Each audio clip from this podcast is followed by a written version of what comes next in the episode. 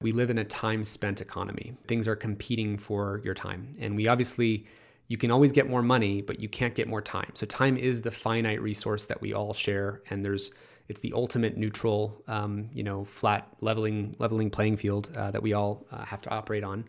And if you have companies competing for that, you're going to end up with these problems. We're the resource that is being strip mined into our, our cognition. And that means that we're worth more if we're addicted, distracted, outraged, narcissistic, attention-seeking, polarized, and disinformed than if we're a thriving citizen or a healthy, growing child who's, living their lives in the way that we want. And I think this speaks to some of your work, Andrew, because it's about dignity. It's about, are we the product where we're just a cog in the economy, or do we fundamentally have dignity? And can we have a system that treats each of us with a kind of sacred dignity that it should work that way? Yeah, it's about, do we work for the economy or does the economy work for us? Are we worth more outraged than calm? It's like, well, maybe I'd still prefer to be calm even if I'm worth more outraged. We have to see to it that we're not all just instruments of profit and revenue maximization, because it turns out maximizing our profitability is really bad for us.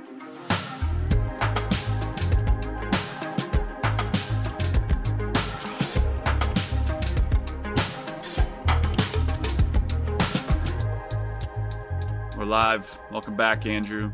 Recording this on Thursday morning. You guys are getting this on your Monday. Andrew just had a late night after the VP debate.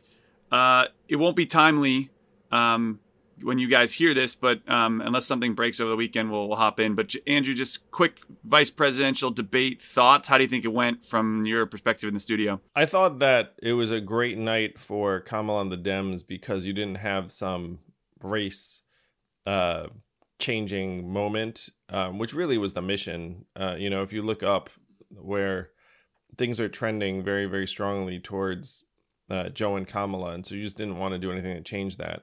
Right now, the news that's come out today is whether or not, and by Monday, who knows, whether there'll be a next debate where the debate commissions have come out and said that, hey, it should be virtual. So they're suggesting that it's going to be virtual from the same building. Like they're going to stick them in studios in the same concert hall in Miami. And then Trump immediately said, I'm not doing virtual. And so that's where it is. So there might not be a next debate. And then when I posted that story saying like, hey, unsure what the next debate looks like, someone immediately responded to my thread. We know that's not why Trump is declining. It was like someone suggested that he might still be suffering some ill effects. So regardless of what you think the catalyst, I take everything at face value where like I don't think Joe wants to debate someone who has COVID, which makes sense. I mean, Joe's in a high risk population, and there are a lot of strange contacts that are happening backstage where like Trump would come in with, a massive coterie of people into the building. Like Joe has a massive coterie of people. So like, it's very hard to control for everything. So Joe's like, hey, don't want to debate Trump. If he's got COVID, then doctors say this is not a good idea. So the next debate is scheduled for the 15th. That's this Thursday, guys. I agree with you. I don't think it's fair to subject one candidate to COVID. You know what I'm saying? I don't think it's a fair thing. You have to debate that person that has pandemic level contagiousness. So virtual makes sense. Trump might, and also if Trump is sick, I think it's also fair to reschedule. The human element of this, whether it's his fault or not. That would be a fine place to land, because then doctors could then be 100% confident that Trump is non-contagious and, just delay it. Like a lot of Americans think that's a good idea. I do not know how this is going to play out, but, it's none of this is good for Trump because they need a game changer. And all of the game changers are getting are negative. It's a negative game changer again. Yeah, so that's where that's like the way I'd frame the VP debate is that if you're looking for a game changer, there wasn't one. Yeah, I agree. I mean it's kind of boring in some ways. which some have told me like that's what presidential debates used to always be. So maybe we, we're accustomed to crazy political theater now. Well, there was an important element of it too, where like I thought Pence was a convincing messenger for another version of reality, because he had like a measured manner that made it seem like everything he was saying is reasonable, yes. Even if some of it, was less so. And so I think that is what we're used to from these debates. But there's a quote that I thought was really important because. It spoke to a lot of people, and this is from a Politico article from the last couple of days. It said, quote, "America has entered a kind of postmodern political era where the appearance of governing is just as politically powerful as actual governing, because most Americans now live in partisan spin bubbles that insulate them from the facts on the ground." And so at this point, you have the parties presenting their own versions of reality, and then we just argue. It's like, hey, I think that version of reality is real. No, I think this version of reality is real, and that's disastrous. It's like you have to have some objective reality that we can all look at and say, yeah, you did a terrible job, you did a great job. Instead, I'm just being like, no, I did a great job, and then it's gonna get worse and worse because you have the partisanship shooting up because of the fact that people are getting news from different sources and social media, which we're going to talk about with Tristan Harris a little bit later. And then you have the eventual proliferation of deepfakes, which is going to make versions of reality all the more individual and powerful.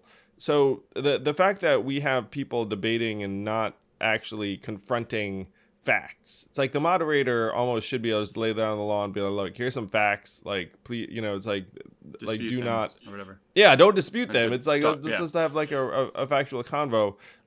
And right now that's, not, it's a very tall order for any moderator, because like, Pence and Kamala, if you're a pro, you just really just go towards whatever version of reality you're trying to present. Yeah. So that was actually what I wanted to ask you. I thought it'd be interesting. So, and it relates to what you were talking about with Tristan Harris, who's our guest on this show today. The bubble effect of these debates. So I follow a lot of conservative accounts, and then of course a whole bunch of liberal accounts to try to get the perspectives, and that gives me some extremes. I don't love it, but it's the best I try to do. The liberals are saying Kamala dominated. They said that Pence was mansplaining and that. They love the "excuse me, I'm speaking" line. And I do think objectively she hit him pretty hard on COVID. I thought she had some really good points there from me. But the conservatives say that Pence dominated. And like, Kamala, you're entitled to your own opinion, but not entitled to your own facts. He was cool, calm, collected. He spun Trump. He was a better spinner than Trump in his own way. And I thought, from my opinion, I thought Pence was good. He was, I didn't love what he had to say, but I thought he was a very good debater. And it reminds me of... Like, I don't know if you remember Mitt Romney saying, "I had binders full of women," and he meant binders full of women applicants for various positions in his companies. And the Republicans thought this was like no big deal, and the Democrats were like, "This is outrageous! What an idiot!" And it's like, you watch this thing and you take what you want based on what you're rooting for. And so my question for you, Andrew, is this like political fandom where you're like, "I'm a Jets fan, so." No matter if they're playing the Patriots, I'll always hate the Patriots, and no matter what information goes the other way? Or is it because you're in the social media bubble? Like, is it both? Like, I feel like both sides thought they won, and that probably can't be true. I don't know what you think, but it feels like fandom to me. The evaluation of who won a debate is purely subjective. So, if you lined up millions of Americans and they all say one person won, the person won. You can't be like, well, all those people are wrong. It's one reason why they show the poll after.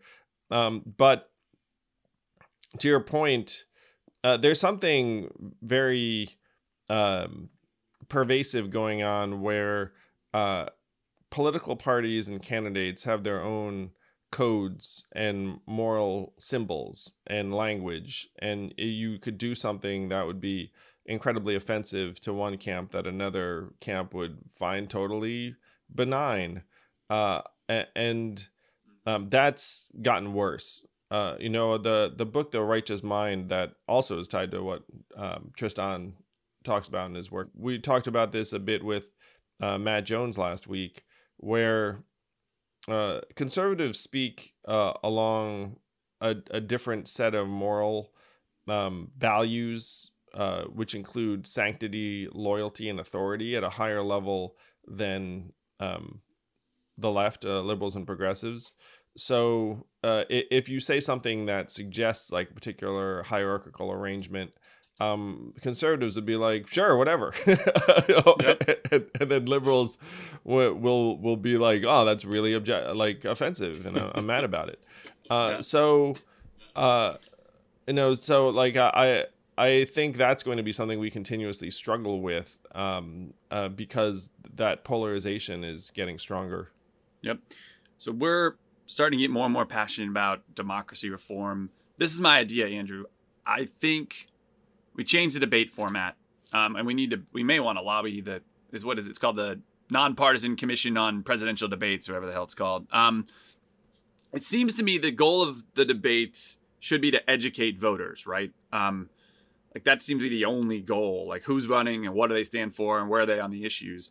So to me, this 2-minute sizzle reel reality TV show back and forth theater is actually a disaster for that. So this is my idea. I think you can put it on TV, but you do long form podcast style where it's sitting down, 2 microphones. And I think you do it on topic. You say, okay, we get this one's on the economy and healthcare today. And the only 2 things we're talking about, and you just go, go, go. And it's long form. There's no, even if there's interrupting, you have a longer period for stuff to breathe. So you actually have to have the convo. And then I think another fun twist would be letting the candidates or the parties pick the topics. Because I think it would be interesting and educational for topics that no one likes touching, like abortion or Roe v. Wade or immigration or, things that various aspects of human rights and justice and George Floyd and things like that. I think would be fascinating to actually force the candidates to take that position publicly in long form. And I think you'd see a lot of changing across parties. That's my thought. That's my idea. What do you think? I love the idea of trying to change up the format and do things that are more asynchronous and innovative. There's an idea that I just got from Lawrence Lessig around something called deliberative polling. So here's Lawrence Lessig's argument. He says, look, right now if a pollster calls you up and says, what do you think about foreign policy? What do you think about gun safety laws and whatnot? It's like we all say something, but sometimes we don't really know that much about an issue, but we're just going to throw down and, express our opinion because that's just, how polling works. And his argument is like, look, we're not experts on any of this stuff. And we don't have that much information. And the average American is not exactly researching foreign policy and, on the daily. And so his argument was that you do is you bring together a group of people, like the network's trying to do with these undecided swing voters. You bring together a group of people that are representative of the U.S. population, but then you actually give them a lot of time and information about a particular topic, where they get points of view, they get both sides, they get and then they come out with a judgment, and oftentimes that judgment is very, very consistent with what most of us would want, because there is a sense of common sense that a lot of these deliberative polling bodies can generate. The problem with the current format right now is you're essentially rewarding performers. And then afterwards, we're like, ooh, I like that performer. I think that performer did great, performer destroyed the other performer. Yeah, that performer is so much better. And that there's something very noxious about it. In a way, it is very American in the sense that I think, America likes folks getting out and kind of like a 2 people enter or 1 person leaves. We love that. Yeah, we're into that stuff. But if the purpose is to educate people, then it's tough because you'd actually go about it differently. But I think some kind of asynchronous, long form, let things breathe, changing up the format where it's not just competing 2-minute sound bites, because you're dealing with people who are going to become optimized for that. And like, I experienced that, you know, first time I showed up, I was like, all right, I guess we're going to talk about some stuff. And then like after one debate was like, okay, I guess now we're going to talk in 60 to 90 second modules. And like, you know, yes. It's like, cause you could see with Kamala and Mike, cause they're both, I don't know Mike Pence at all, but like that they're professionals, and you saw them pivot to they knew what they were doing. Both of them, complete pros. And it was, I mean, it was well done. Like, I admired it. I admired the craft. But if you have people who are good at that, then your learnings are limited. So I have two thoughts. One was when you're talking about polling, like the polls on universal basic income, like whether or not you like it or not, if you take the word government out or put it back in, like it changes drastically, right? Do you like cash payments to help the people that work in America? People are like, yes. Do you like cash payments for the government? People are like, no. Or various versions of that. So I agree with you. There's a probably way to fix the polling. And then this is going to sound, it might be un-American to say this in its own, you know, traditional sense, but we probably need to take the excitement and fun out of politics.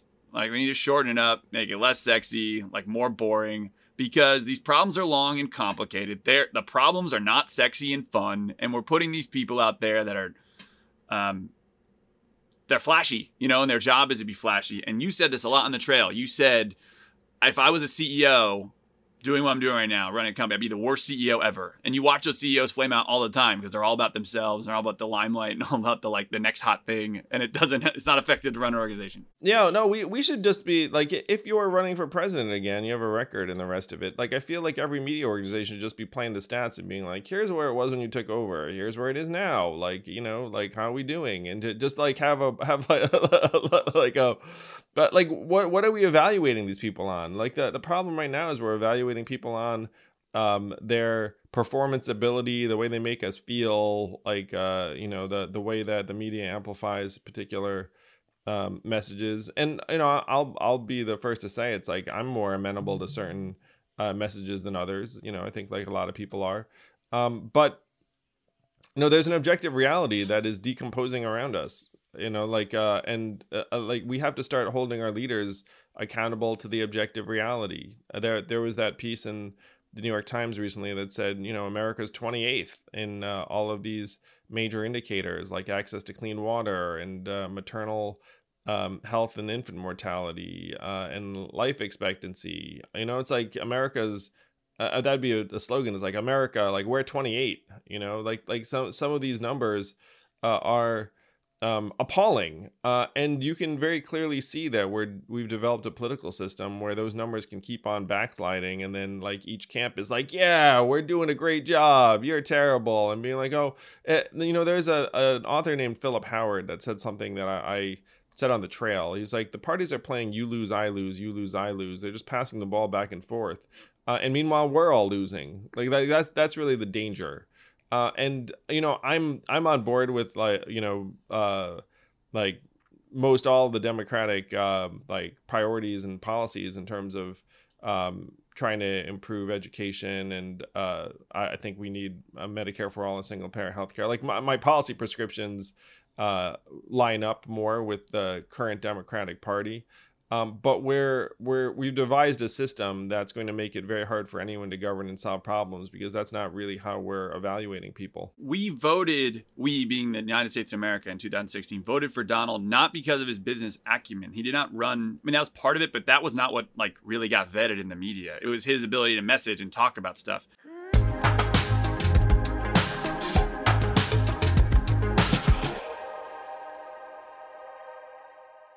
This podcast is sponsored by Helix Sleep. I've always been a mattress guy because I figured if I'm going to do something for up to 8 hours, maybe I should do it right. And Helix Sleep lets you do it right by sending you one of 20 unique mattresses that's tailored for you. I took the Helix Sleep quiz, takes only a couple minutes, and I was matched with a Helix Dawn mattress because I wanted something that felt firm, and I sleep on my back. That mattress is exactly what I needed, but strangely enough, my kids now seek out that mattress in the house and want to sleep on it, even though I did not order it with them in mind. If you have a high-quality mattress It is a game changer, a huge difference maker. Don't take my word for it. Helix has been awarded the #1 mattress picked by GQ and Wired magazine. It is even recommended by multiple leading chiropractors and doctors of sleep medicine as a go-to solution for improving your sleep. Helix is offering up to 30% off all mattress orders and 2 free pillows for our listeners. Go to helixsleep.com/yang. That's helixsleep.com/yang. This is their best offer yet, and it won't last long. With Helix, better sleep starts now.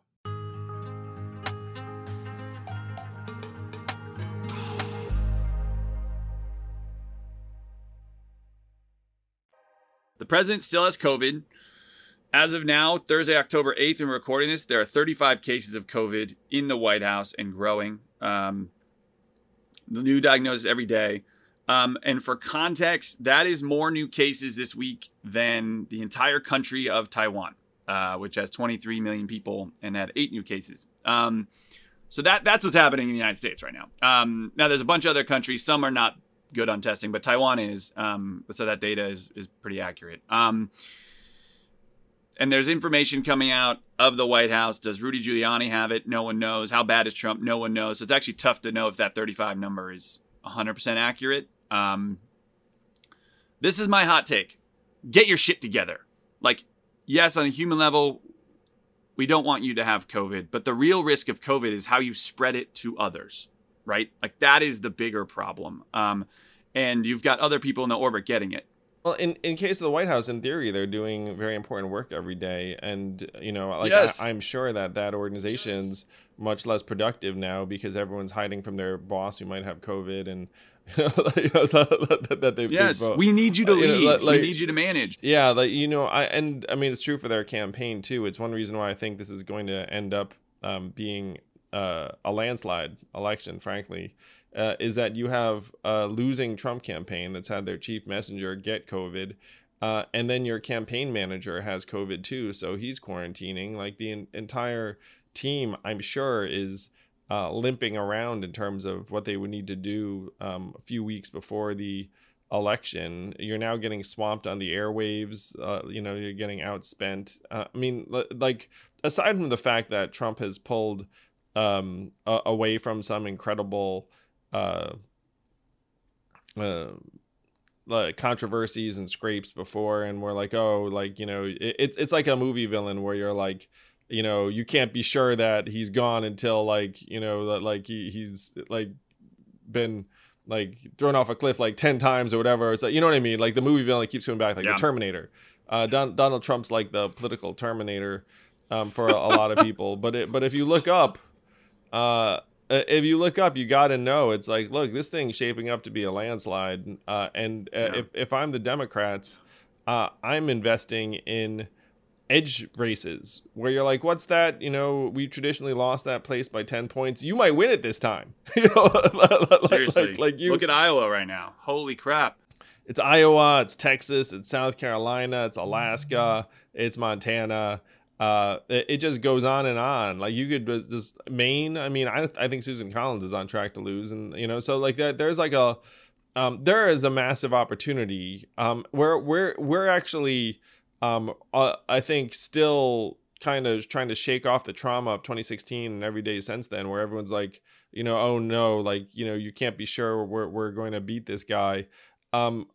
I think right now, you know, you have to actually get greedy and look around the map and say like, okay, you know, and we just endorsed a couple of candidates today, John Hoadley and Christy Smith, who are running for Congress in Michigan and a very competitive part of California. You know, I'm actually surprised. There are a lot of freaking red parts of California. Like they have very uphill climbs.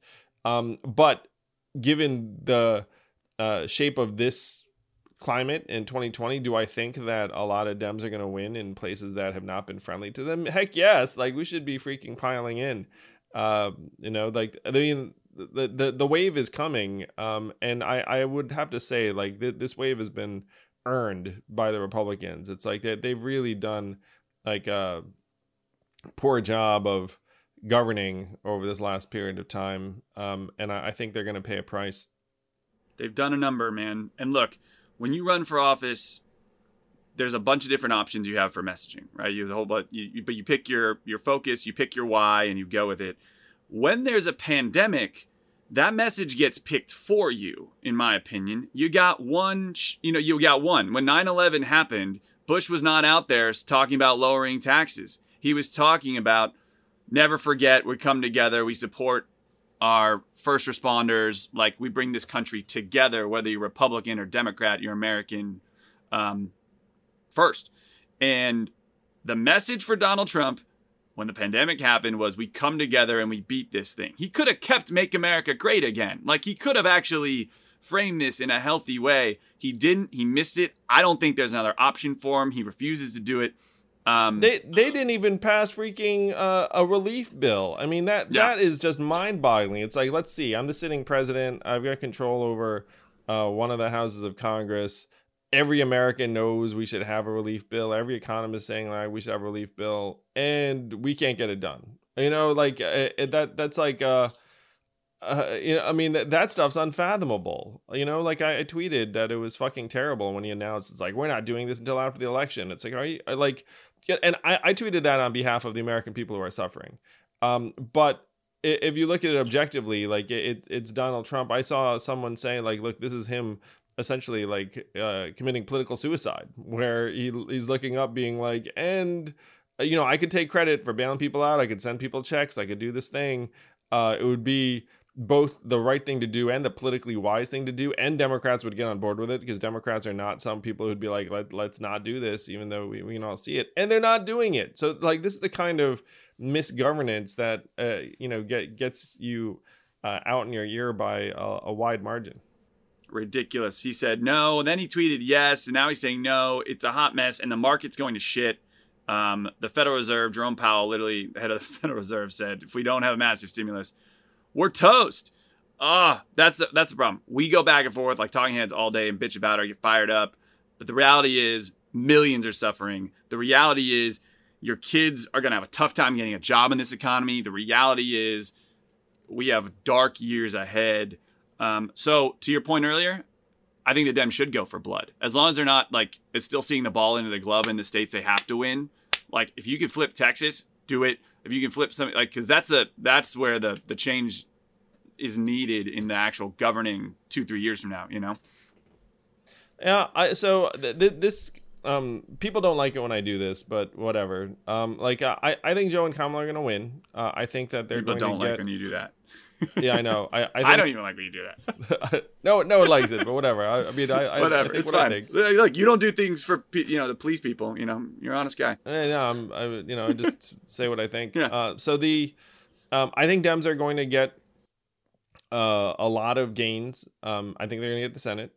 I think they're going to control all branches of the government. And here's like the major challenge is that, can we do enough so that we can actually start to reconstitute all of the broken trust and the suffering and make it so that it's not that, okay, now we have the ball again and things just continue to get worse and everything is continuing to disintegrate.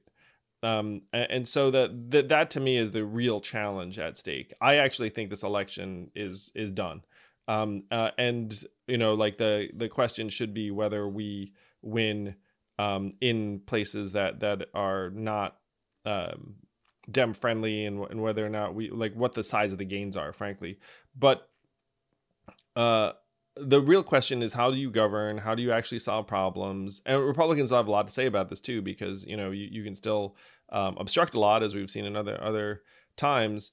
But we need like a New Deal level reinvestment in the country, and done the right way, so it's not like, hey, we've created all these programs that you maybe don't use or trust. It's like, it's one reason I'm so passionate about universal basic income or cash relief, is like, if we get in there and we be like, hey, let's rebuild the country, and here's like a lifeline for you and your family, that's the kind of thing that would help us come back in a genuine way and get us all invested, and possibly even unify us and bring us together to a higher extent.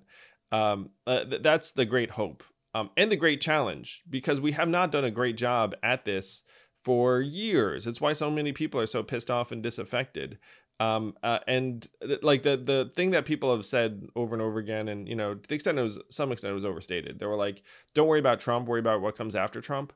It's that if Joe and Kamala win and the Dems win, like I believe we will, like we have an opportunity, a window to govern and rebuild, and we have to max it out to have a chance, because a lot of the stuff that animated Donald Trump is just getting stronger, frankly. You know, I mean, like what animated Trump is institutional distrust and dysfunction, and that's shot up during this pandemic. You know, like mental health problems shot up, like the people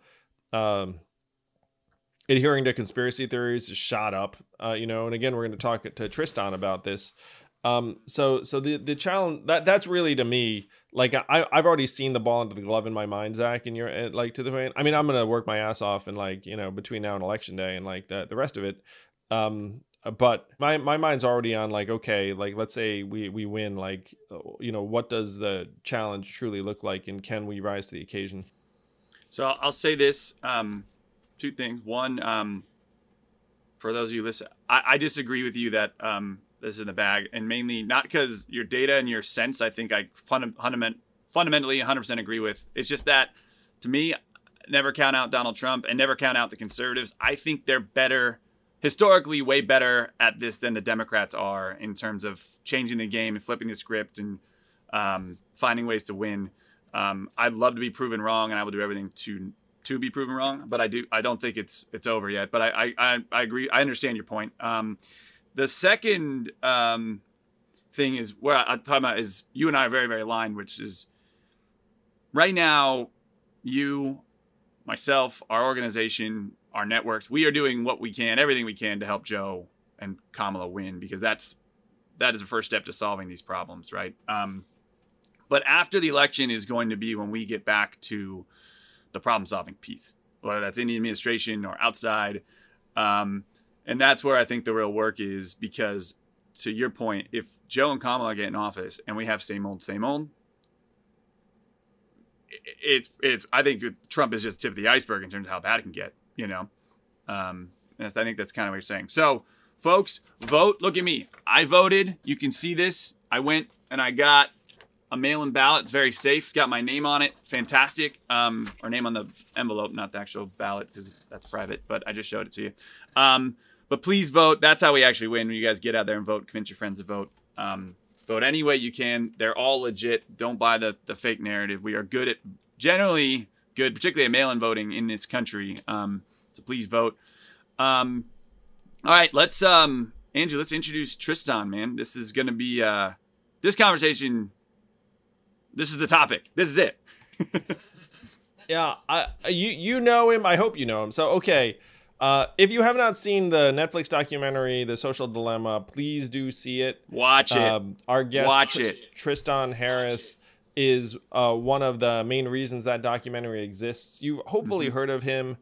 He's a design ethicist at Google after he wrote an impassioned message about how what they're doing there like touches millions and billions of people, and they're not actually struggling with like what their design choices will mean. And then he's taken that work to social media platforms, the choices that we're making there, the fact it's corroding our democracy, our mental health. So he started an organization called Time Well Spent to talk about how we can use technology better. And the Center for Humane Technology. I said on the trail all the time that we need a new Department of the Attention Economy, and I'm going to ask Tristan to head it because Tristan's one of the foremost thinkers about what technology is doing to us in our minds. I also quoted him on the trail all the time when he said that we have some of the smartest people in the country turning supercomputers into slot machines and dopamine delivery devices for us and our kids. And he's spot on about everything. He's such an important figure. The world would be a darker place if we didn't have someone like Tristan fighting for humanity. I'm thrilled to have him on. Yeah, he is a source of light and knowledge. Please do watch the documentary. I'll probably talk about it, you know, over and over again. But Social Dilemma, Tristan Harris, the founder of the Center for Humane Technology. Andrew, did you see Facebook's response to the documentary? I did not. What do they say? I'm going to send you this shit. It's so bad.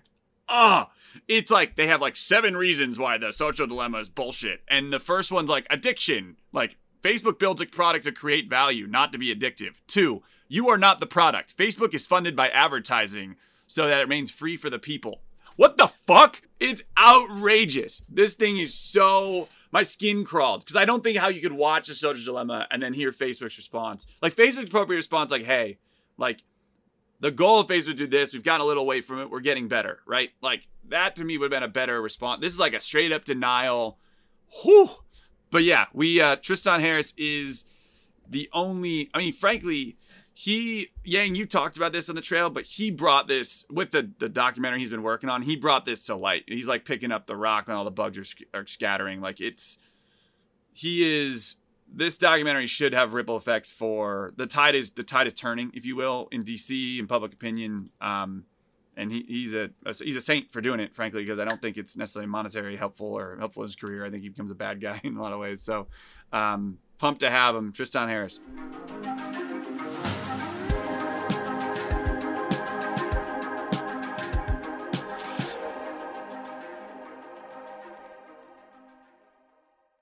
It is my pleasure and thrill to welcome to Yang Speaks someone I consider a friend, but more than that, he's a hero of mine in terms of explaining to folks how technology is hurting us as well as helping us. Tristan Harris, welcome to Yang Speaks. Tristan. Andrew, thank you so much for having me. It's great to see you again. I'm going to keep singing your praises for a minute, Tristan. I'm gonna keep singing your praises. Hi, God. Design ethicist, founder of the Center for Humane Technology. You might have seen him in what, in my mind, was a groundbreaking and award-winning documentary, The Social Dilemma, that's on Netflix. One of the most human people on earth. All right. Sorry, I'm going to do your introduction justice. It's really great to be here, Andrew. I've always tell people, hopefully maybe we'll mention how we met, but you know, it's been just amazing to see your really authentic rise from, you know, what I thought were humble beginnings when we first met at the TED conference in 2017. And I'm just blown away by what you've been able to accomplish. And anyway, we'll get into all of it, but I'm just as happy to be here with you. Thank you. You and I met several times over the last number of years. There was TED, and then there was an event in New York where Ariana Huffington was there, and we reconnected. And then there was a house party in the Bay Area where I was like, hey, it's just out of the kitchen. And they're like... so it certainly felt like we were going to be working together in various ways. And there are so few people who really, there's only one of you. And I want, for people who don't know you that well, and I know you must be a little bit tired of relating your background and how you came to this, this cause and this organization. But you became kind of a singular, a voice of reason in Silicon Valley a number of years ago when you worked at Google. Yeah, I mean, so my background for those who don't know, I actually, just to tell a slightly different story that I think relates to your experience, I used to be into tech entrepreneurship. I had a small startup company. I was CEO of that company. It was called Apture. It was sort of a failure. After 5 years, it got talent acquired by Google. But I know the startup game. I know the thing that people who are building engaging, attention-driven applications face when you're an entrepreneur. And my friends in college, you know, I studied computer science at Stanford and was part of a lab called the Stanford Persuasive Technology Lab. I studied there with the founders of Instagram, especially Mike Krieger, who I was project partners with, actually. And we originally were thinking of how we could apply persuasive technology for good, which is, you know, we had this professor, BJ Fogg, who would teach, you know, how do we apply the principles of persuasion to technology? And could we use it to help people live their dreams, live their goals? So work out more, floss more, whatever it would be. And Mike and I, the founder of Instagram, built something called Send the Sunshine, which was the idea that if you knew two phones and you knew one of them was in a zip code that, based on the weather forecast, had 5 days in a row of bad weather, the other phone was in a good zip code with good weather, it would send a text message to the person with good weather to say, hey, your friend Tristan has bad weather. Do you want to send him some sunshine? So this was using persuasive technology to orchestrate more, I don't know, love or compassion or kindness for other people. And so we saw those tools, but then overall, as things progressed, I saw how more and more of my really well-intentioned friends got trapped in this kind of venture capital-driven, viral growth, get maximum engagement, maximum time spent. And it became, as the phrase now is known, the race to the bottom of the brainstem, the race into the lizard brain, to try to get people using their products. And it was through seeing that and being at Google that I sort of said, something's wrong here. And I have to say first that Google is generous, and I think creating a space for me to do some of that research, where I became a design ethicist, thinking about how do you ethically steer and design people's attention when you're playing with some very deep-seated psychological vulnerabilities. So you mean they didn't exactly hire you to be a design ethicist? That's right. Yeah, I arrived at that through a sort of the secondary success of this presentation that was sounding the alarm about how we were really kind of like the stewards, the moral stewards of the human collective consciousness, that 2 billion people's minds are running through the kind of wiring diagram of how we create the attention economy, you know, through our choices. Like, how does a notification work? How does a newsfeed work? How do app store payouts work? Do you get paid the more you send, teenagers to hospitals for depression, or do you get paid based on, subscription revenue, based on people feeling like they're getting value from something? So all of those mechanics were, really part of how Google was positioned to try to be a Federal Reserve of the attention economy, or kind of a government of the attention economy. But the critiques were obviously much larger than Google. It was really about how does this entire tech ecosystem work in the best interests of people, which is why I think it relates very much to your work. Like, how do we make these systems, these economic systems, really work for people?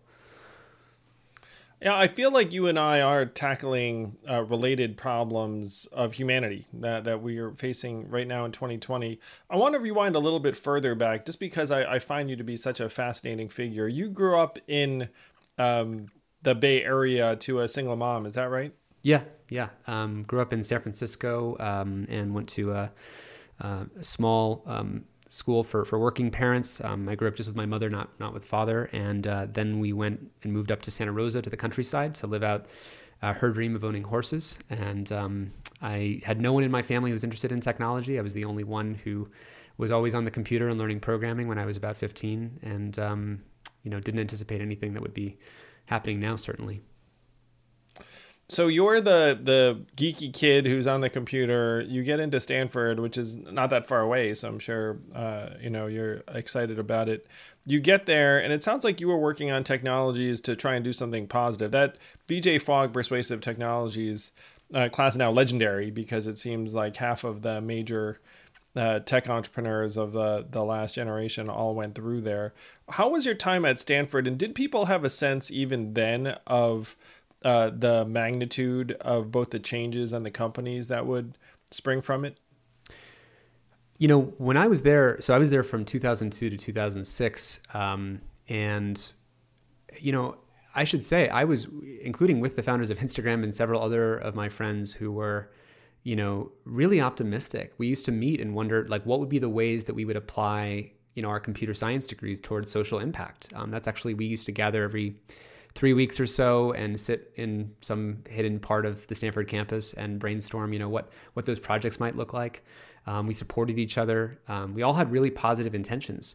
This is different. I didn't know the people who started Facebook, although I remember when Facebook landed on the Stanford campus when I was a sophomore in 2004.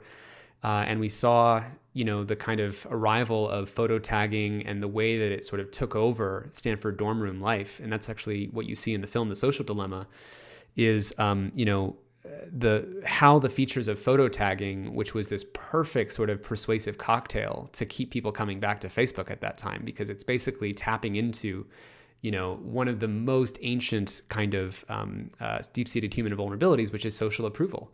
Hey, there's a photo, it's of you, and someone else tagged you in this photo. Don't you want to see, obviously, if it's a good photo or not? And when they found that feature and it worked, it's like, let's dial that up like crazy and have everybody uploading photos and tagging each other all day long. And I'm sure the productivity of the entire Stanford class dropped by, 20% or something like that. But we didn't really know, obviously back then, any of this would lead to political polarization or mental health problems for kids or, shred apart, the fabric of our, information ecology and people believing in more conspiracies. These came about much later, I think, through people realizing where those incentives of maximizing engagement and attention would take us. Well, you certainly had very positive intentions because of the nature of the company you founded out of Stanford, Apture, and you were grinding away at that. So it seems like we may have something in common where I started a company that did not work out. I feel like your company came a lot closer to get to working out, and that certainly no one bought my little company to employ us in the way that Google bought your company. So can you tell us a little bit more about your entrepreneurial arc with Apture? Because as someone who started a company myself, it was very, very hard. It sounds like you had some ups and downs too. Yeah, absolutely. And it's funny, I don't talk about this that much. So Apture, just so I explain what it was, the phrase we came up with, it's like lighter fluid for sparks of curiosity. It was a service that when a publisher like The Economist or New York Times put it on their website, it would create this ability for a reader to get on-the-fly multimedia explanations about any topic. First started out as a publisher tool. So we had like the climate change blog on the New York Times and several other sites basically linking statistics or videos. So you would say, hey, I want to... So how many of you were there? And did you get a little bit of funding out of Stanford like when you decided to launch this thing? Yeah, well, I mean, I was 22, I think, when we started the company. And I actually was living in Argentina, learning to dance tango. And on the evenings, working on this startup from a cafe. We had a few Stanford friends of mine in senior year get together. We raised venture capital we raised angel investing money from a couple fathers and friends of some other friends of mine from Stanford. And we got our first deal with the Washington Post. This is back in the heyday of people asking, what would the future of news and online context be? And the idea was, could we do something really different and radically new when it came to news online? In fact, it was about social impact. Like, for example, could you see the congressional voting record of every single politician while you were reading the New York Times and see the video that they gave of the speech that they gave on the House or Senate floor right there in the article without leaving the page? And we actually built that. So on the Washington Post for a few years in 2007, 2008, you could click on any Congress member and then see their voting record and videos of them on the House or Senate floor without even leaving that article. So we were really trying to create a kind of transparency and positive social impact and a reifying of what would make democracy stronger.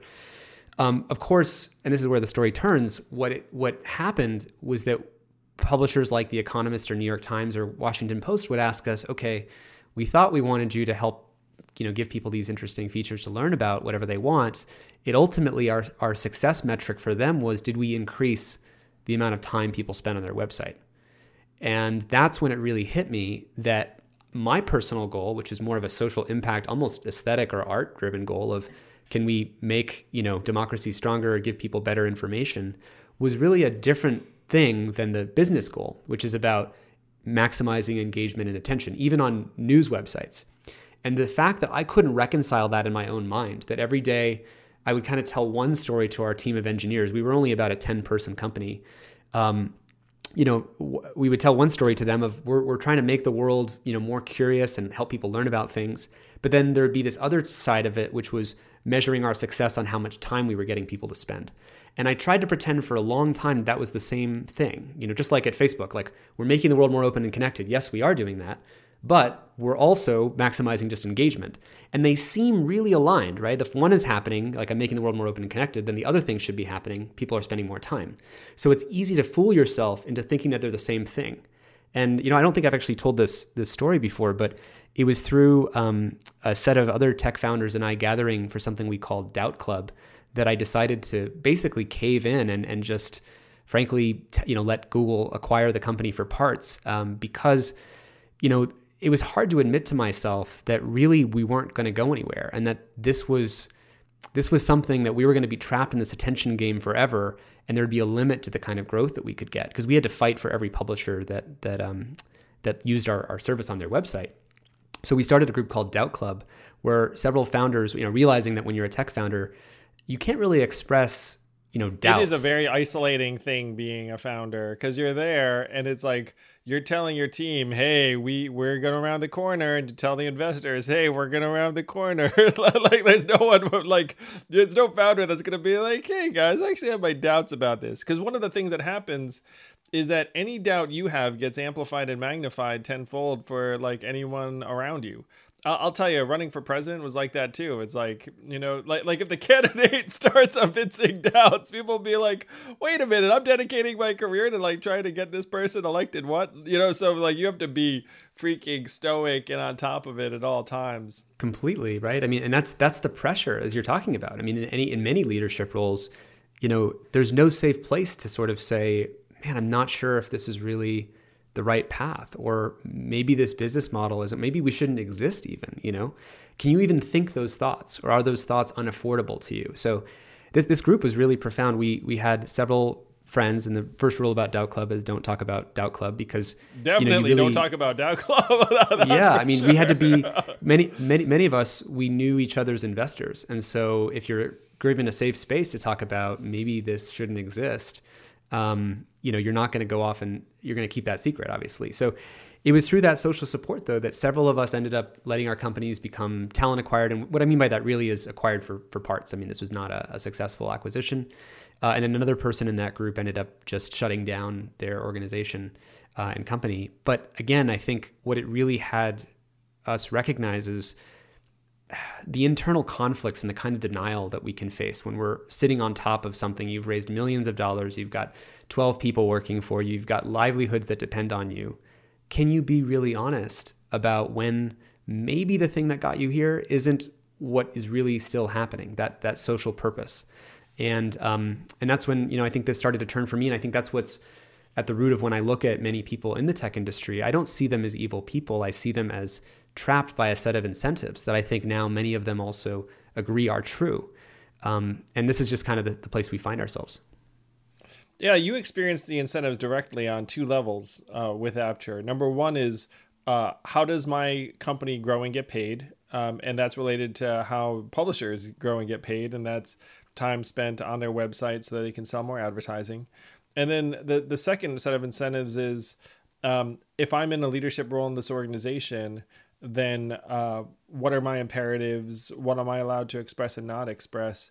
And those two things are playing out at a gargantuan, almost unthinkable scale at a place like Facebook. Because for them, instead of being like, hey, I'm going to get an extra contract from a publisher, it's like, I'm going to get tens of billions of dollars if we just keep this thing going.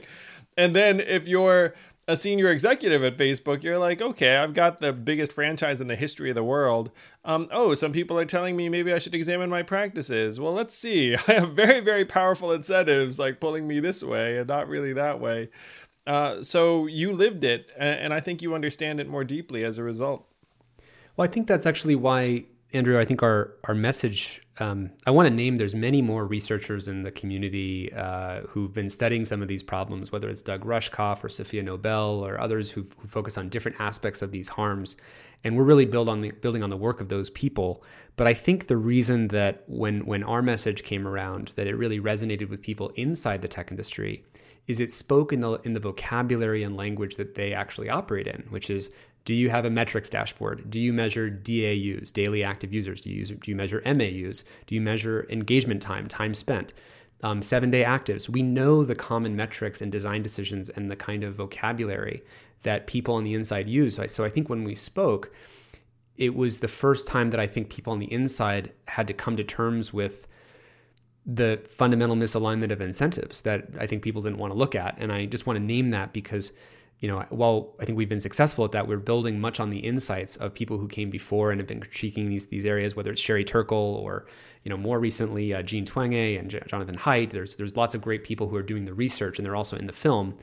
But I think we've been successful because we've been speaking a language that makes it more universally understood for the masses. And that's why the film actually is so exciting, because I think having it received in 190 countries and in 30 languages, you know, being number one in India, number one in Lebanon recently, breaking records for documentaries on Netflix, I think it's created a cultural moment, a global cultural awakening, akin to something like Inconvenient Truth or A Silent Spring, but for the toxic business models of some of the tech companies. It's so important. I am so proud of you and whoever busted their tails trying to get that movie into the world, and Netflix for taking it up and distributing it. Thank you, Netflix.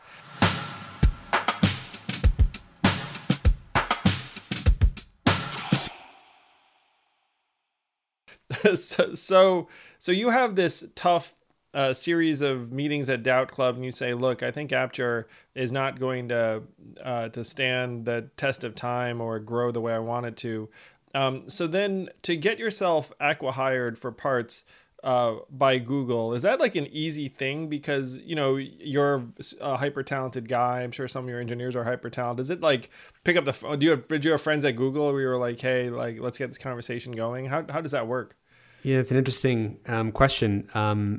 I had some friends who were at Google, but I didn't know any of the leadership there. Certainly, I think we were, you know what it was actually? I could tell you the story. Do you remember when Quora first launched?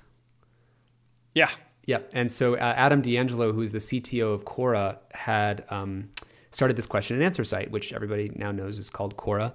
And there was the early community of Quora adopters. And one of the first questions that I think it was Zuckerberg who asked the question on Quora, and it said, "Who are the most?" Sorry, I'm not trying to toot my own horn here. I'm just trying to give you a story of what happened. Yeah.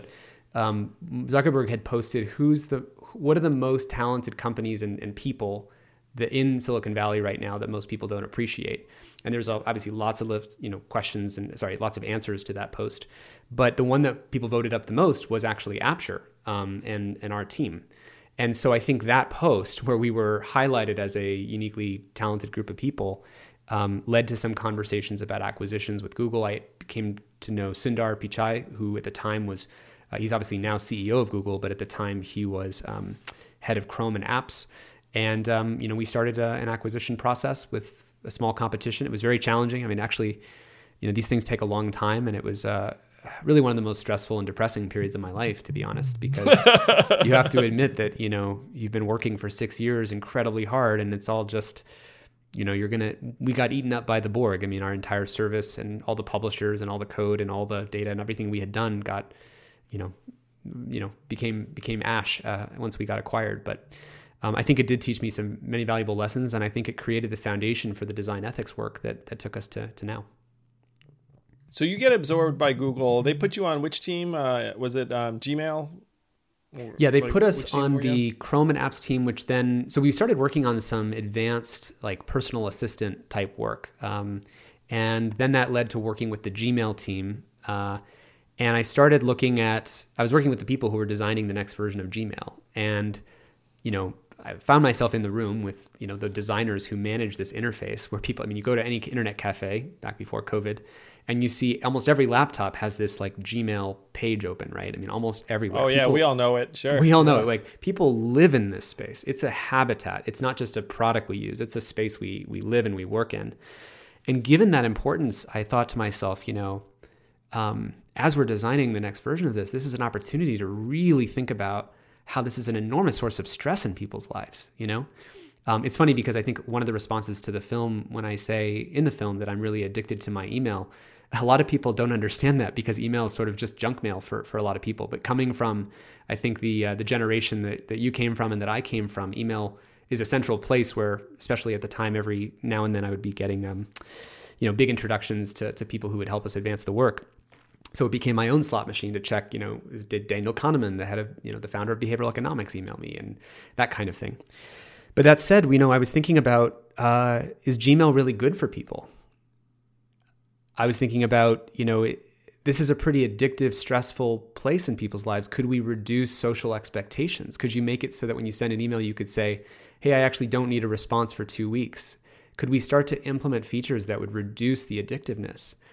And, there I am in the room, and there's no other room in the world besides that Gmail design team room. And if that I thought was if there the room.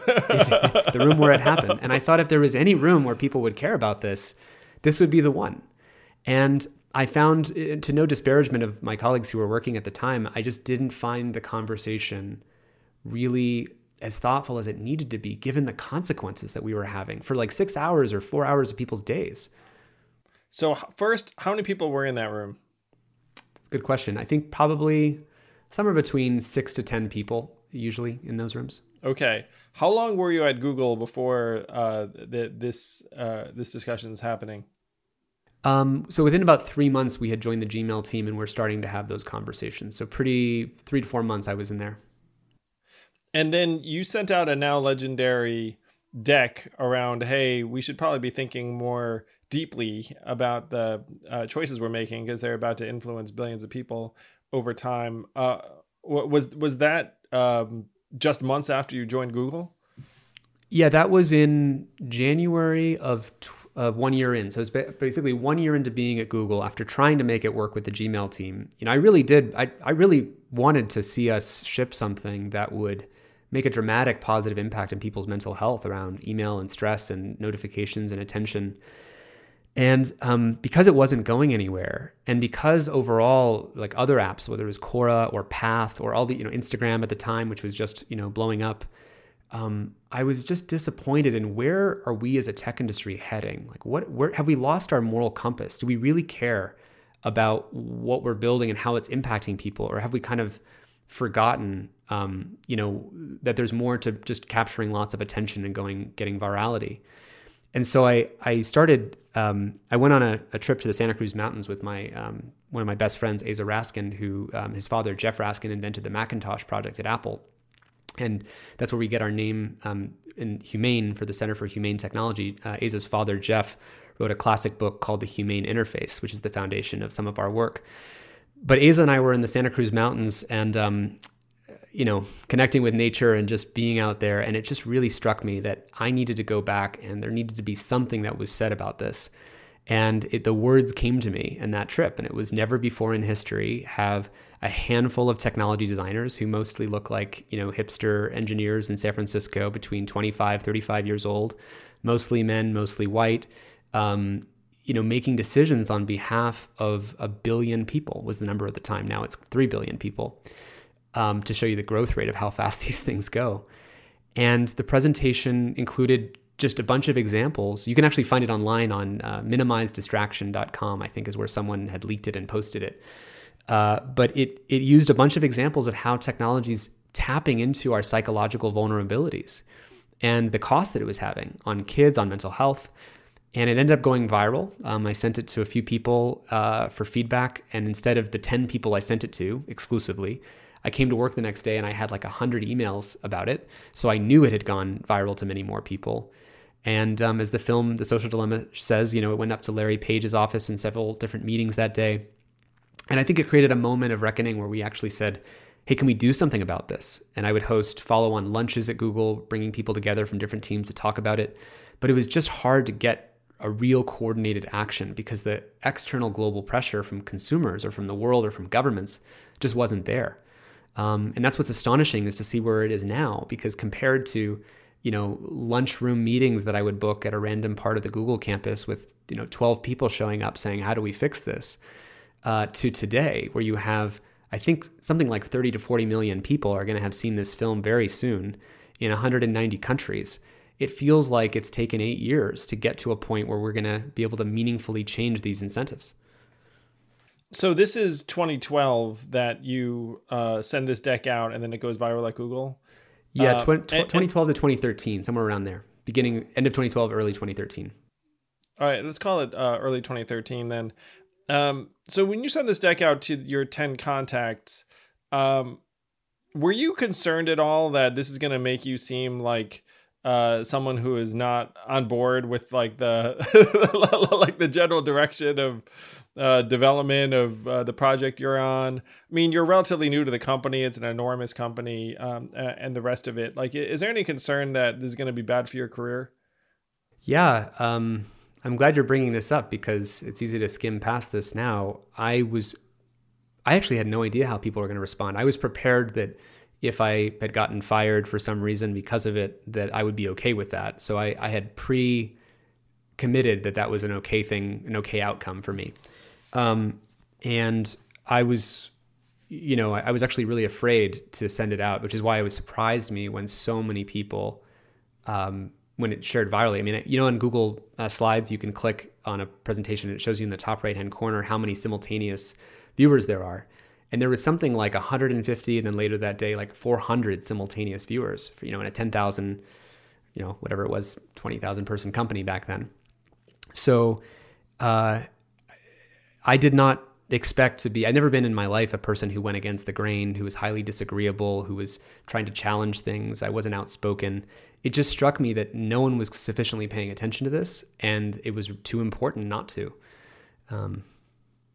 So then it sounds like the feedback was by and large quite positive, so much so that they actually give you this new title and role saying, you're going to be our new design ethicist. You're going to tell us what's what.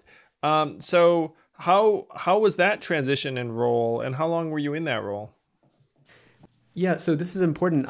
There was a fellow at the Google Creative Lab in New York who had actually helped co-write, to make the story all circular. He helped co-write the first Macintosh, the famous Macintosh Super Bowl ad. If you remember the woman running down the streets and throwing the hammer and smashing the Big Brother screen, he had co-written that advertisement. And he had seen this presentation at Google and was really impressed by it. We connected on...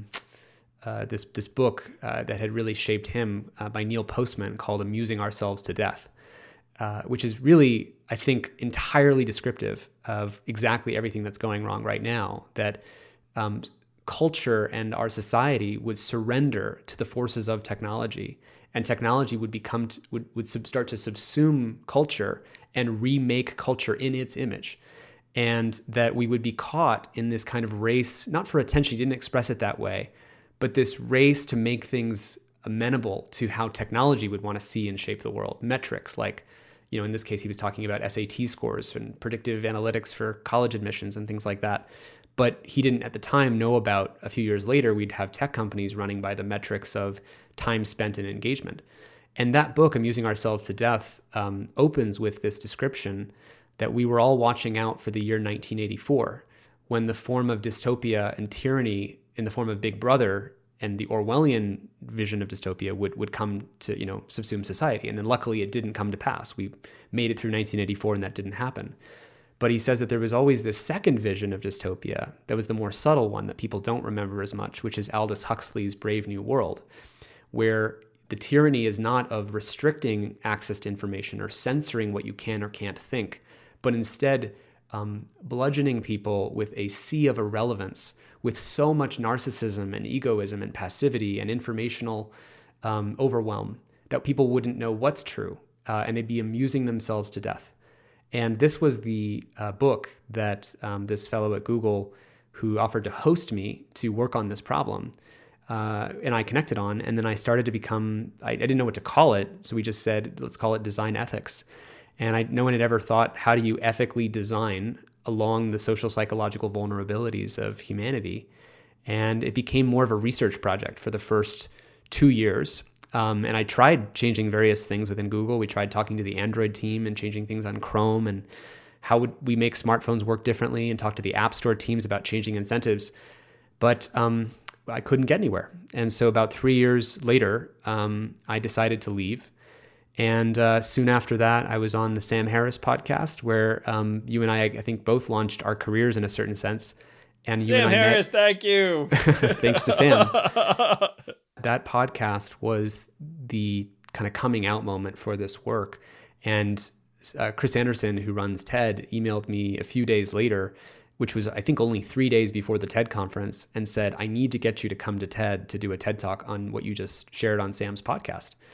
And I was actually about to fly to Czech Republic with my mother, who was dying at the time. And this was the last time that we were going to take a trip abroad.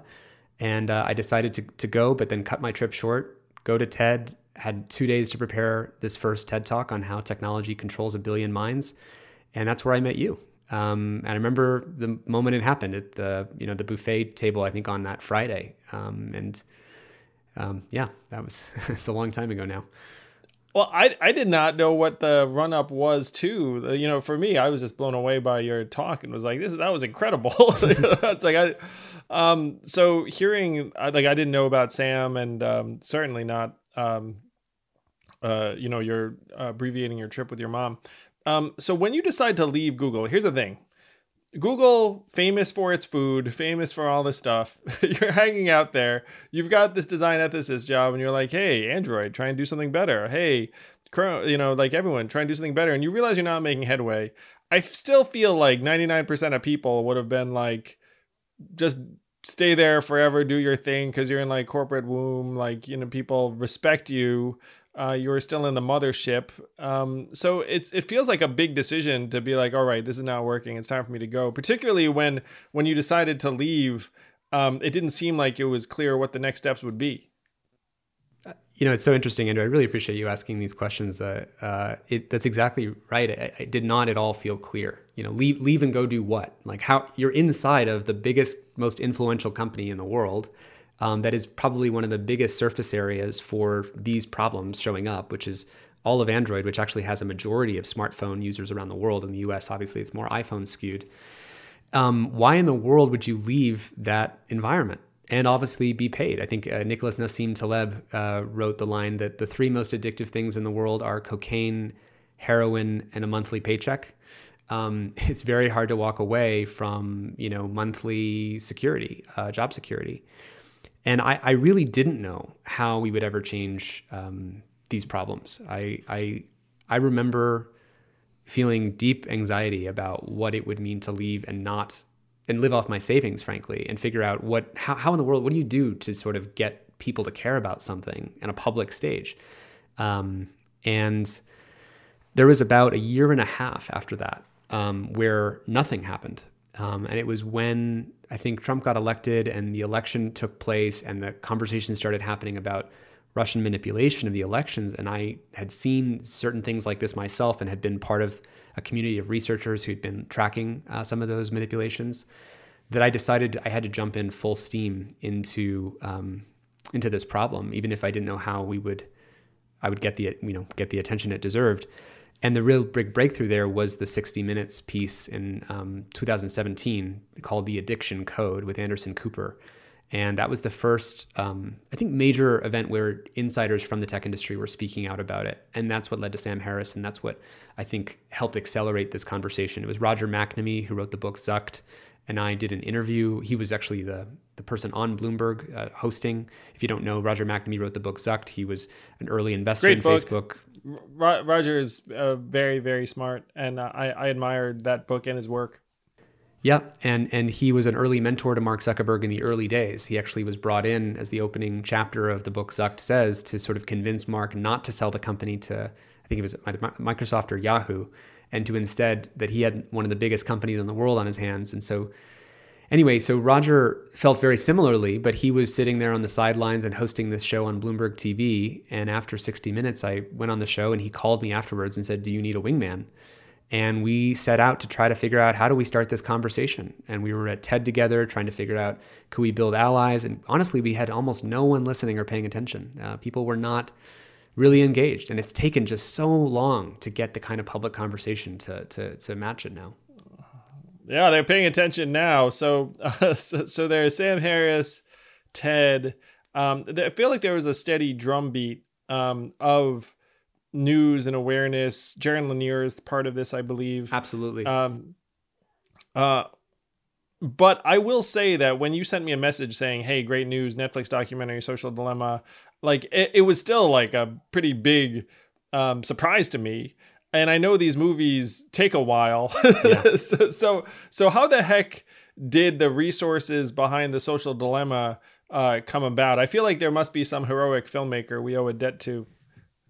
Absolutely. So I just want to say also, I was just a primary subject in the film. We didn't produce the film. I'm not making money from the film. A lot of people think, they accuse this of, I don't even know, trying to make money off of talking about the problem. And this couldn't be farther from the truth. But the film was in the works for about 3 years, starting in 2017. In fact, many of the interviews that are of that I'm in, that are of me in the film, were recorded in early 2018, late 2017, I think.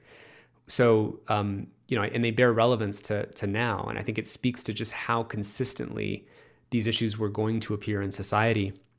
The filmmaker, Jeff Orlowski, was actually at Stanford during the same years that I was there. We were both Apple campus representatives, believe it or not. And he had made two award-winning climate change films, one called Chasing Ice and another called Chasing Coral, about, you know, the disappearance of coral and you know, the glaciers up in the northern parts of the world. And we saw this as kind of a climate change of culture piece. He didn't really know about these problems. He'd been following, you know, some of my work, having risen up in 2017. And we started talking about it. We had met the producers, Lori David and Heather Reisman, who we owe just incredible gratitude to, through Ariana Huffington, so who we also owe incredible gratitude to. And this film got off the ground.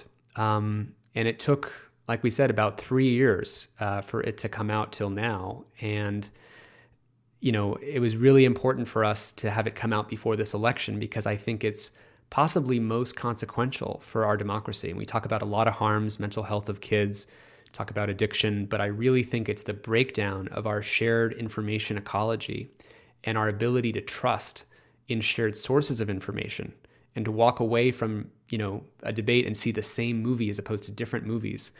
I think this is the most existential aspect that the film really gets at, is our shared reality is being torn apart like a paper shredder into 3 billion narrower and narrower auto-programmed Truman shows, where they are programmed to give us a more affirmation that you're right, the other side is wrong, and here's even more evidence of whichever you believe about controversial, polarizing topics.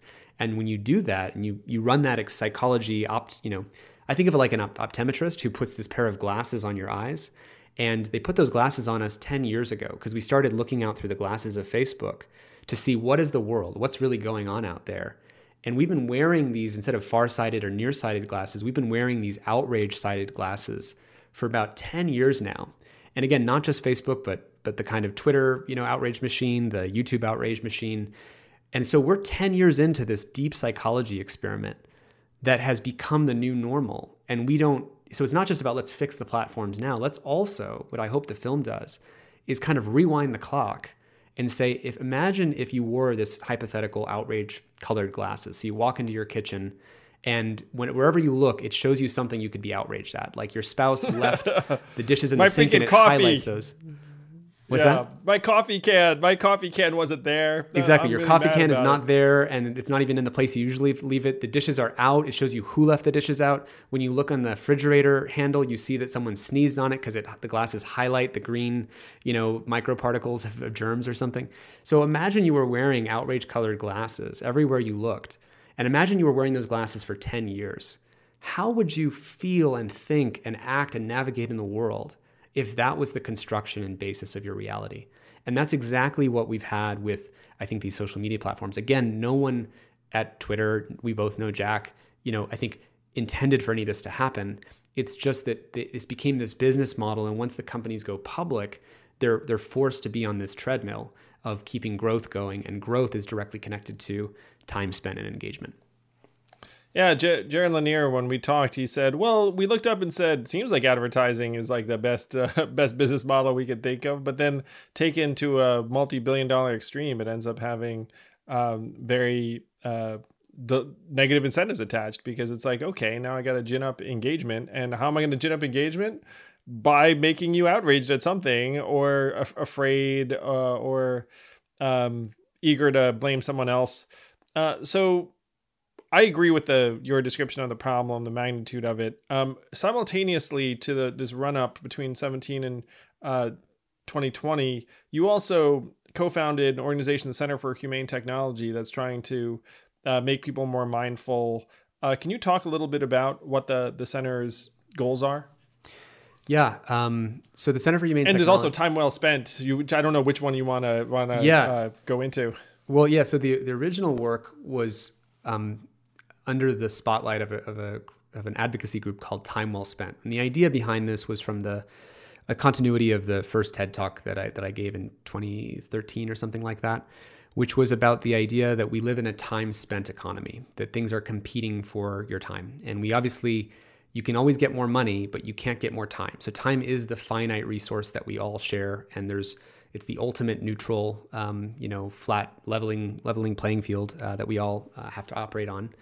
And if you have companies competing for that, you're going to end up with these problems. And we said the answer is imagine a world where technology competes to help us spend time well, and they're competing on the basis of that finite resource to direct it in the places that we would say align with our own values. That work was important and became, the first stage of all of this, but it didn't capture the vast, polarizing conspiracy theories, other kinds of effects that were really at the heart of this. And we needed a new instantiation and frankly, a real funded nonprofit vehicle to do this work. So Roger McNamee, Randy Fernando, Aza Raskin, my co-founders of the Center for Humane Technology, put together this group, and we actually partnered with Common Sense Media at the beginning. And Common Sense Media, for those who don't know, is an advocacy organization who focuses on the issues of kids and screen time and privacy-related issues. And we really partnered up to do advocacy in California state legislature. We did a conference in DC called the Truth About Tech Conference. And we've done a bunch of media and started making noise about these problems. And since then, the center is really focused on realigning technology's incentives with humanity's best interests.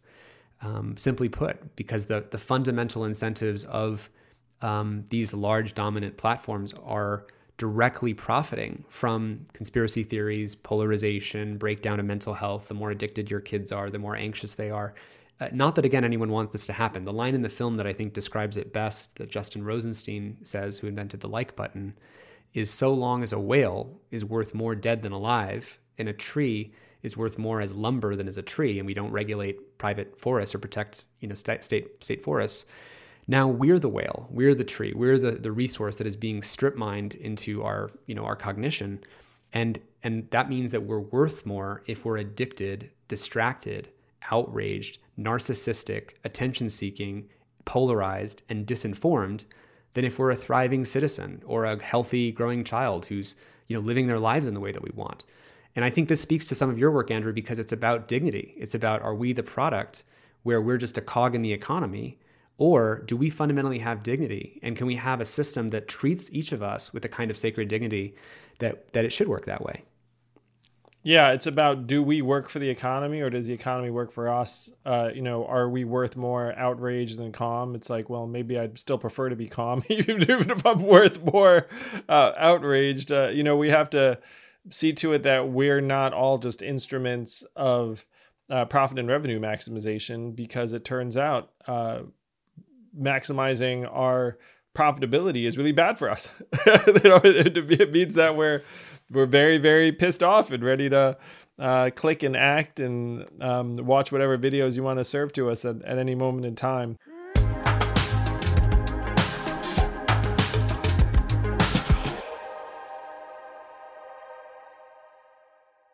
It's great to give people this sense of what it took to get to this moment, the social dilemma, the fact that now, in large part because of you individually and all the people that have helped you in your work, that the awareness about the nature of these problems is now higher than it's ever been. And if you look at polling around big tech has gone from can do no wrong to, whoa, there's some real problems and excesses that we're going to have to figure out and get to the bottom of. You can see that with the recent antitrust hearings and the rest of it, which is one angle. To me, that's fine, but it's missing some of the fundamental problems. It's pretending these tech companies are, oil companies or steel companies, or whatever. It's not really doing the trick. So this is the big. The big thing I want to pick your brain on. So I'm full disclosure, because this might entertain you. I would say things on the trail like, "Hey," quoting you. Sometimes I attributed, sometimes I didn't. I knew you wouldn't care, but I would say we have some of the smartest engineers in the country turning supercomputers into dopamine delivery devices for our kids, and it's having a disastrous effect on our mental health, teenage girls in particular, according to Jonathan Haidt and Gene Twenge data. And then every parent in Iowa, New Hampshire who heard this were like, yeah, because they see their kids getting addicted to their screens, and you know, it's not great for their development.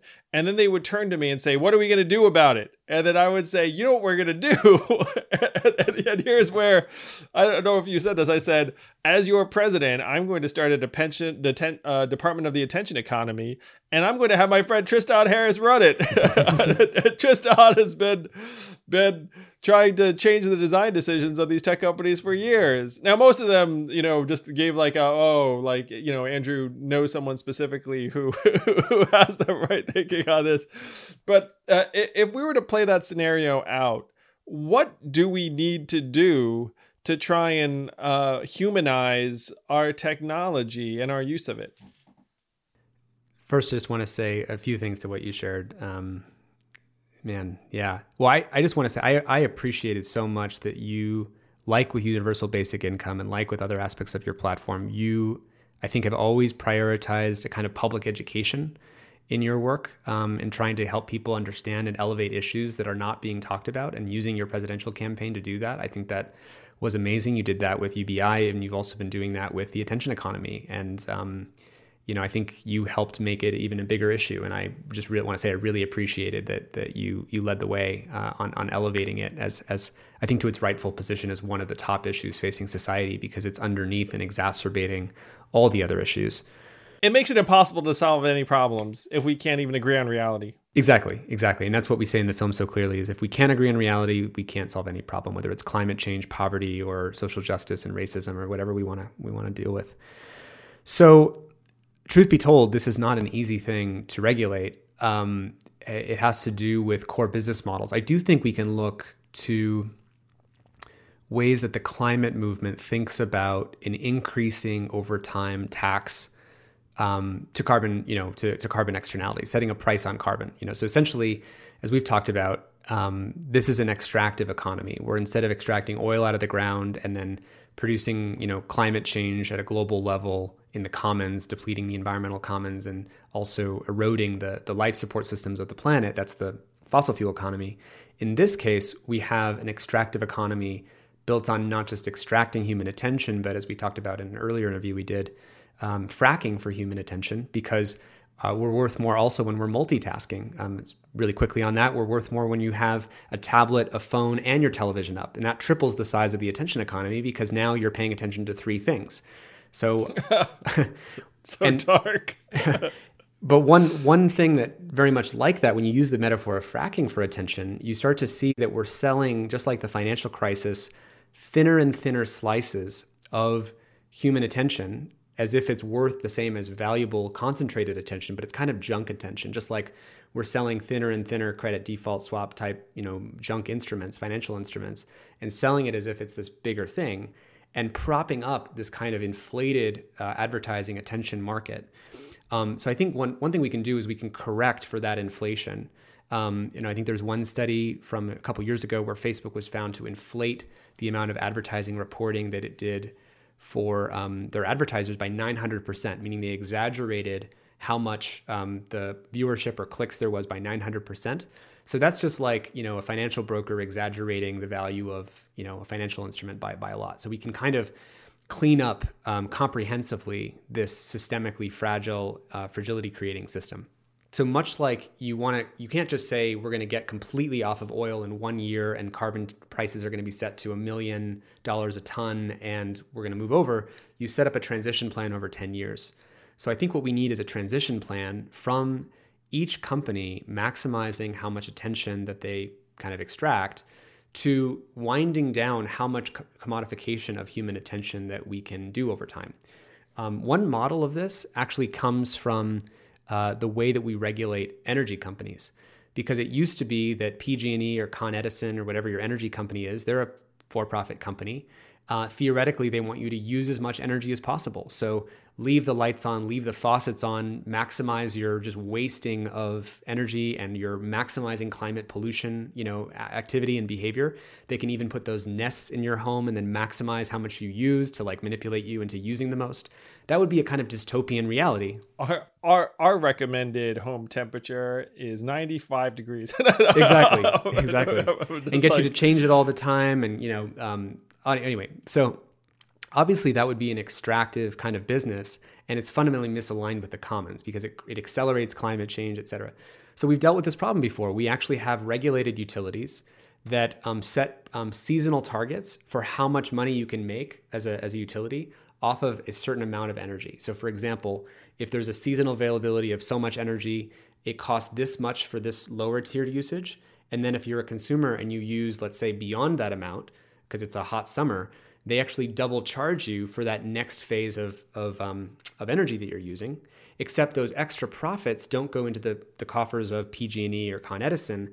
They go into a public fund that actually invests in the renewable energy infrastructure that we need. So that's a nice, I don't know if you caught that, but it's a sort of a nice transition plan of... I caught that. Yeah. I don't know how I explain these things very well. You probably know these things better than I do, frankly, but... No. So let me just try and walk through this just for fun. So let's say you and I are getting together and we're part of the Department of the Attention Economy, and we're like, all right, hey, Facebook, here's the deal.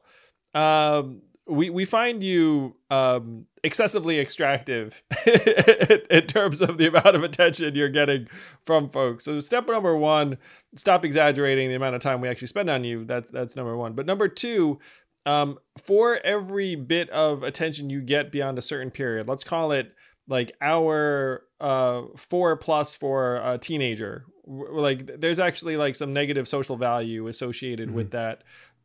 So we're going to have you pay a penalty, and then use that penalty then to fund some alternatives. Let's call it like little leagues or whatever. Like we fund something that would be like the anti, Facebook, type of countermeasure.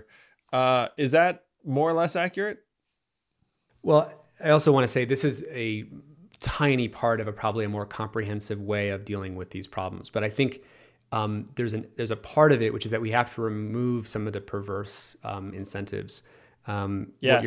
What you're saying now reminds me of something I said when I went to the Con, whatever you say, advertising festival, where, we were talking to the advertisers that fund all this activity and these mental health harms, and said, after there's a mental health crisis from kids and there's a loneliness crisis, someone's going to ask the question, who paid for all of this to happen?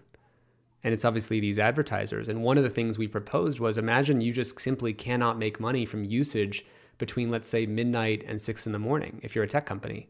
That disincentivizes usage of sort of late night lonely use. That's sort of the low willpower period of use. Now that's definitely. I don't know what you're talking about, Tristan. I have never done any low willpower tech social media use between those hours. I think you are the superhuman willpower one among us that is resistant. Kidding. We've all done it, but I love that idea so much, where you cordon off a number of hours where you're like, look, extracting attention in these hours is not a good thing. It's like treating a park, those trees. Some of the trees we extract and we turn into lumber. Other trees we say this is part of a national park and they're for walking and exploring and enjoying, right?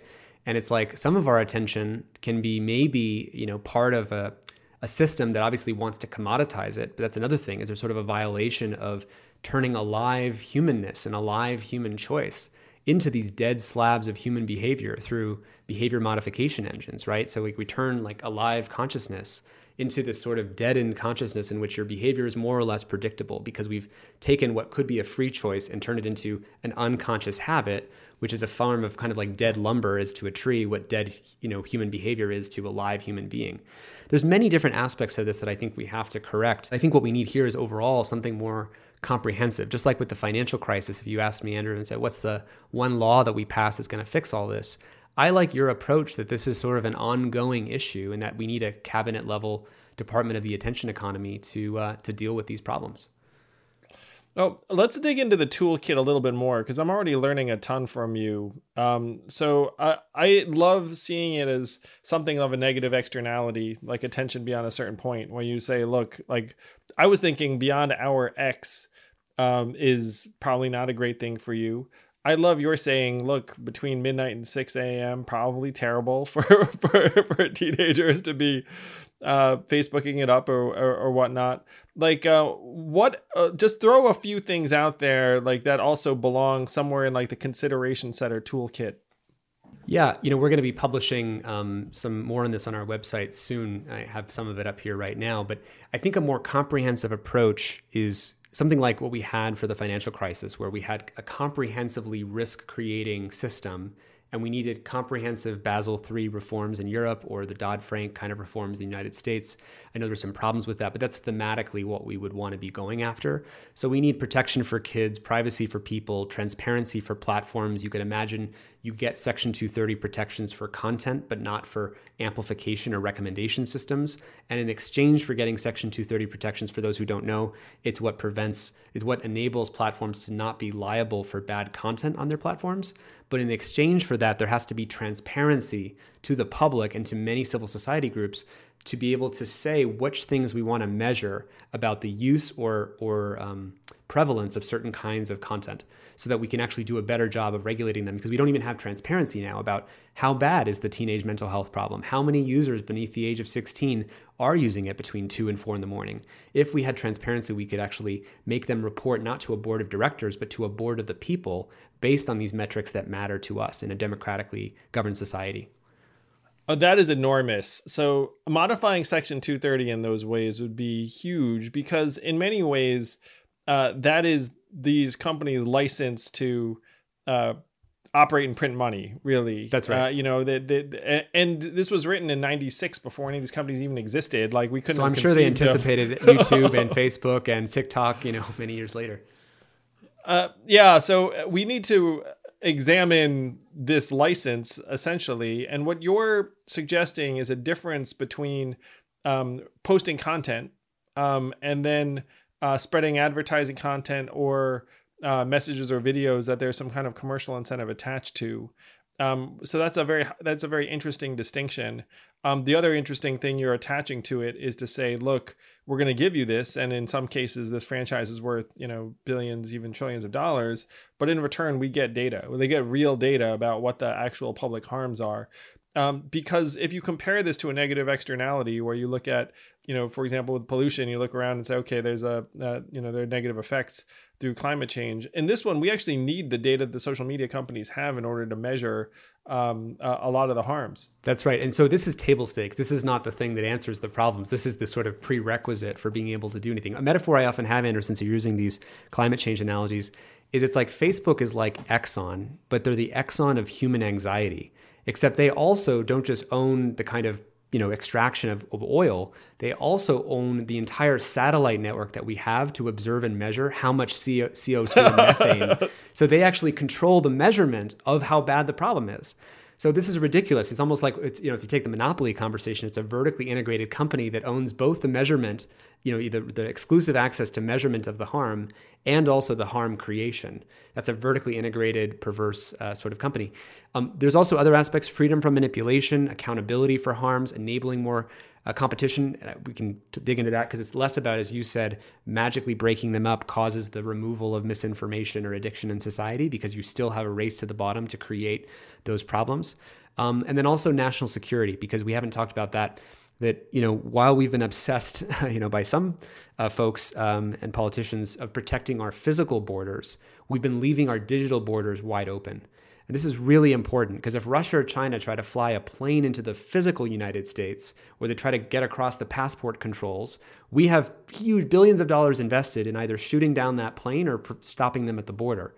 But none of us would accept it. None of us would accept the fact that you have 70 countries right now that are investing in misinformation, and everyone's like, if you had 70 countries flying planes through our airspace, we'd all be like, what the heck is going on? That's exactly right. And so, if you think about it as how much of the surface area of our country's activity happens in the physical world, and how much of that surface area is moving into the virtual world of kind of Facebook, Instagram, clicks, advertising, email, etc.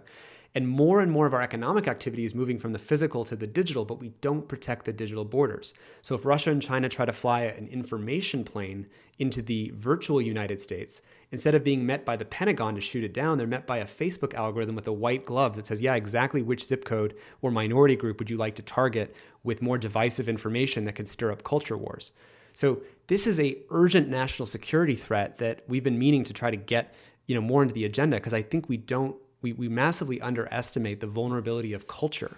You know, after World War II, you know, big powers like Russia, China, Iran, Turkey, they're not going to, you know, attack the United States with nuclear weapons anymore. They can't do kinetic warfare. And so what would you do? You would actually want to take the divisions in a country that already exist, walk over their virtual borders, and stir up culture wars and racial divides everywhere, which is exactly what we're seeing them doing.